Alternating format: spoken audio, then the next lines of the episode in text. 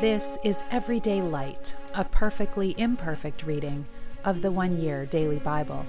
I'm Molly, a fellow pilgrim on the road to the kingdom, and it is a joy to have you traveling this journey with me, with the Word of God as a lamp to our feet and a light to our path.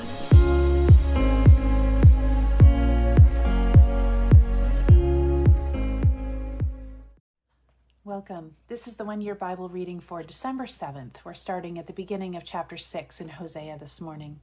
Come, let us return to the Lord.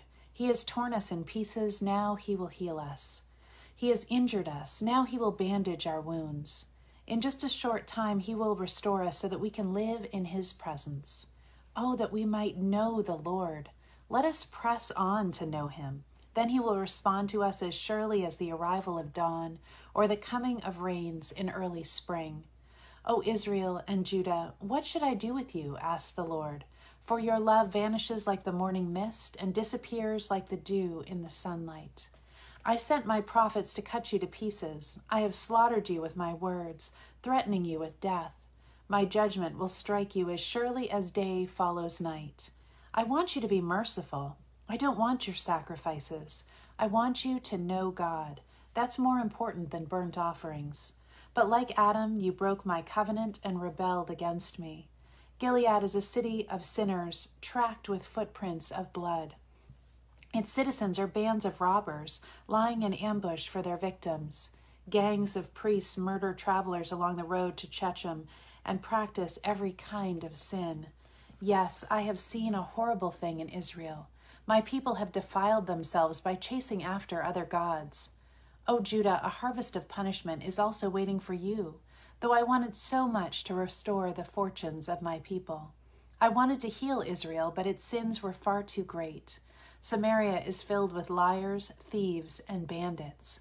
Its people don't realize I am watching them. Their sinful deeds are all around them. I see them all. The people make the king glad with their wickedness. The princes laugh about the people's many lies. They are all adulterers, always aflame with lust. They are like an oven that is kept hot, even while the baker is still kneading the dough. On royal holidays, the princes get drunk. The king makes a fool of himself and drinks with those who are making fun of him. Their hearts blaze like a furnace with intrigue. Their plot smolders through the night, and in the morning it flames forth like a raging fire. They kill their kings one after another, and no one cries out to me for help. My people of Israel mingle with godless foreigners, picking up their evil ways. Now they have become as worthless as a half-baked cake. Worshipping foreign gods has sapped their strength, but they don't even know it. Israel is like an old man with graying hair, unaware of how weak and old he has become. His arrogance testifies against him, yet he doesn't return to the Lord his God or even try to find him. The people of Israel have become like silly, witless doves, first calling to Egypt, then flying to Assyria. But as they fly about, I will throw my net over them and bring them down like a bird from the sky. I will punish them for all their evil ways. How terrible it will be for my people who have deserted me. Let them die, for they have rebelled against me. I wanted to redeem them, but they have spoken only lies about me. They do not cry out to me with sincere hearts. Instead, they sit on their couches and wail. They cut themselves, begging foreign gods for crops and prosperity. I trained them and made them strong, yet now they plot evil against me. They look everywhere except to heaven, to the Most High. They are like a crooked bow that always misses its target. Their leaders will be killed by their enemies because of their insolence toward me. Then the people of Egypt will laugh at them. Sound the alarm. The enemy descends like an eagle on the people of the Lord, for they have broken my covenant and revolted against my law. Now Israel pleads with me, help us, for you are our God. But it is too late. The people of Israel have rejected what is good, and now their enemies will chase after them. The people have appointed princes and kings, but not with my consent.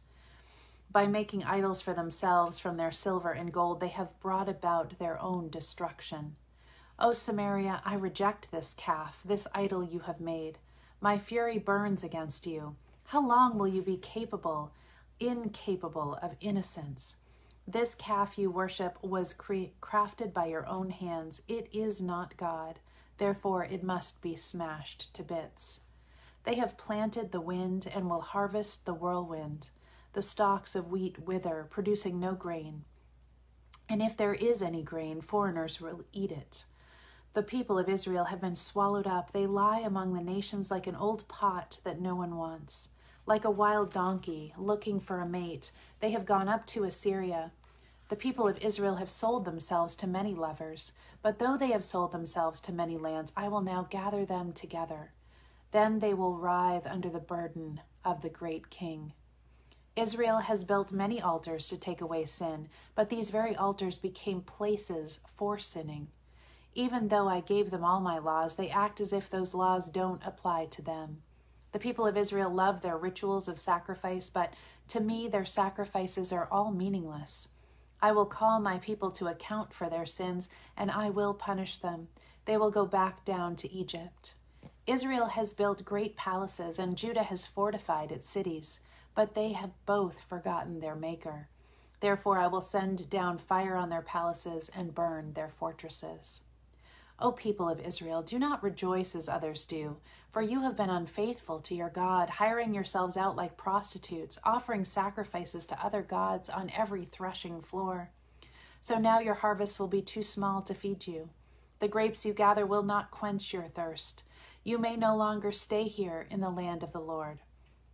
You will be carried off to Egypt and Assyria, where you will live on food that is ceremonially unclean. There, far from home, you will not be allowed to pour out wine as sacrifice to the Lord. None of the sacrifices you offer there will please him. Such sacrifices will be unclean, just as food touched by a person in mourning is unclean. All who present such sacrifices will be defiled. They may eat this food to feed themselves, but they may not offer it to the Lord. What then will you do on festival days? What will you do on days of feasting in the Lord's presence? Even if you escape destruction from Assyria, you will be conquered by Egypt. Memphis will bury you. Briars will take over your treasures of silver. Brambles will fill your homes. The time of Israel's punishment has come. The day of payment is almost here. Soon Israel will know this all too well. The prophets are crazy, the people shout. The inspired men are mad. So they taunt, for the nation is burdened with sin and shows only hatred for those who love God. The prophet is a watchman for my God over Israel, yet traps are laid in front of him wherever he goes. He faces hostility even in the house of God. The things my people do are as depraved as what they did in Gibeah long ago. God will not forget. He will surely punish them for their sins. The Lord says, O Israel, when I first found you, it was like finding fresh grapes in the desert. When I saw your ancestors, it was like seeing the first ripe figs of the season. But then they deserted me for Baal-peor, giving themselves to that shameful idol. Soon they became as vile as the God they worshipped. The glory of Israel will fly away like a bird, for your children will die at birth or perish in the womb or never even be conceived. Even if your children do survive to grow up, I will take them from you. It will be a terrible day when I turn away and leave you alone. I have watched Israel become as beautiful and pleasant as Tyre, but now Israel will bring out her children to be slaughtered. O Lord, what should I request for your people? I will ask for wombs that don't give birth and breasts that give no milk. The Lord says, all their wickedness began at Gilgal. There I began to hate them. I will drive them from my land because of their evil actions. I will love them no more because all their leaders are rebels. The people of Israel are stricken. Their roots are dried up. They will bear no more fruit. And if they give birth, I will slaughter their beloved children. My God will reject the people of Israel because they will not listen or obey. They will be wanderers, homeless among the nations. Turning to 3 John this morning, I want to give you a little bit of background. We will read it all this morning. So, why did John write this? This letter gives us an important glimpse into the life of the early church. 3 John, addressed to Gaius, is about the need for showing hospitality to traveling preachers and other believers. It also warns against a would-be church dictator, whereas 2 John emphasizes the need to refuse hospitality to false teachers. 3 John urges continued hospitality to those who teach the truth. Hospitality is a strong sign of support for people in their work. It means giving them of your resources so their stay will be comfortable and their work and travel easier. This letter is from John the Elder. It is written to Gaius, my dear friend, whom I love in the truth. Dear friend, I am praying that all is well with you and that your body is as healthy as I know your soul is. Some of the brothers recently returned and made me very happy by telling me about your faithfulness and that you are living in the truth. I could have no greater joy than to hear that my children live in the truth. Dear friend, you are doing a good work for God when you take care of the traveling teachers who are passing through, even though they are strangers to you. They have told the church here of your friendship and your loving deeds. You do well to send them on their way in a manner that pleases God, for they are traveling for the Lord and accept nothing from those who are not Christians. So we ourselves should support them so that we may become partners with them in the truth. I sent a brief letter to the church about this, but Diotrephes, who loves to be the leader, does not acknowledge our authority. When I come, I will report some of the things he is doing and the wicked things he is saying about us. He not only refuses to welcome the traveling teachers, he also tells others not to help them. And when they do help, he puts them out of the church. Dear friend, don't let this bad example influence you. Follow only what is good.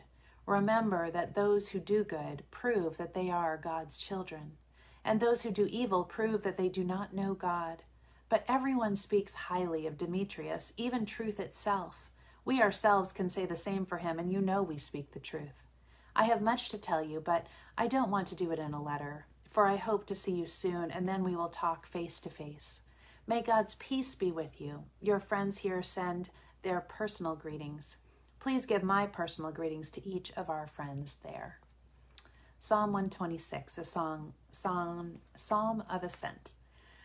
When the Lord restored his exiles to Jerusalem, it was like a dream. We were filled with laughter, and we sang for joy. And the other nations said, what amazing things the Lord has done for them. Yes, the Lord has done amazing things for us. What joy. Restore our fortunes, Lord, as streams renew in the desert. In those who plant in tears will harvest with shouts of joy. They weep as they go to plant their seed, but they sing as they return with the harvest. Proverbs 29, 12 through 14. If a ruler honors liars, all his advisers will be wicked. The poor and the oppressor have this in common. The Lord gives light to the eyes of both. A king who is fair to the poor will have a long reign. And to end today, I have a selection from Max Lucado's One Incredible Moment about Simeon, wide-eyed and watching. Now in Jerusalem, there was a man named Simeon. He was an upright and devout man. He looked forward to Israel's comforting, and the Holy Spirit rested upon him. That's Luke 2:25. Let's imagine a white-headed, wizened fellow working his way down the streets of Jerusalem. People in the market call his name, and he waves but doesn't stop. He has a place to be, and he hasn't time to lose. Simeon, the man who knew how to wait for the arrival of Christ. The way he waited for the first coming is a model for how we should wait for the second coming. Simeon's one incredible moment occurs 8 days after the birth of Jesus. Joseph and Mary have brought their son to the temple. It's the day of sacrifice, the day of circumcision, the day of dedication, but for Simeon, it's the day of celebration. Verse 27 contains this curious statement. Prompted by the Spirit, he came to the temple. Simeon apparently had no plans to go to the temple. God, however, thought otherwise. We don't know how the prompting came, a call from a neighbor, an invitation from his wife, a nudging within the heart. We don't know. But somehow Simeon knew to clear his calendar. I think I will go to church, he announced. On this side of the event, we understand the prompting. Whether Simeon understood or not, we don't know. We do know, however, that this wasn't the first time God tapped him on the shoulder. At least one other time in his life, he had received a message from God. The Holy Spirit had revealed to him that he would not die until he had seen him, God's anointed king.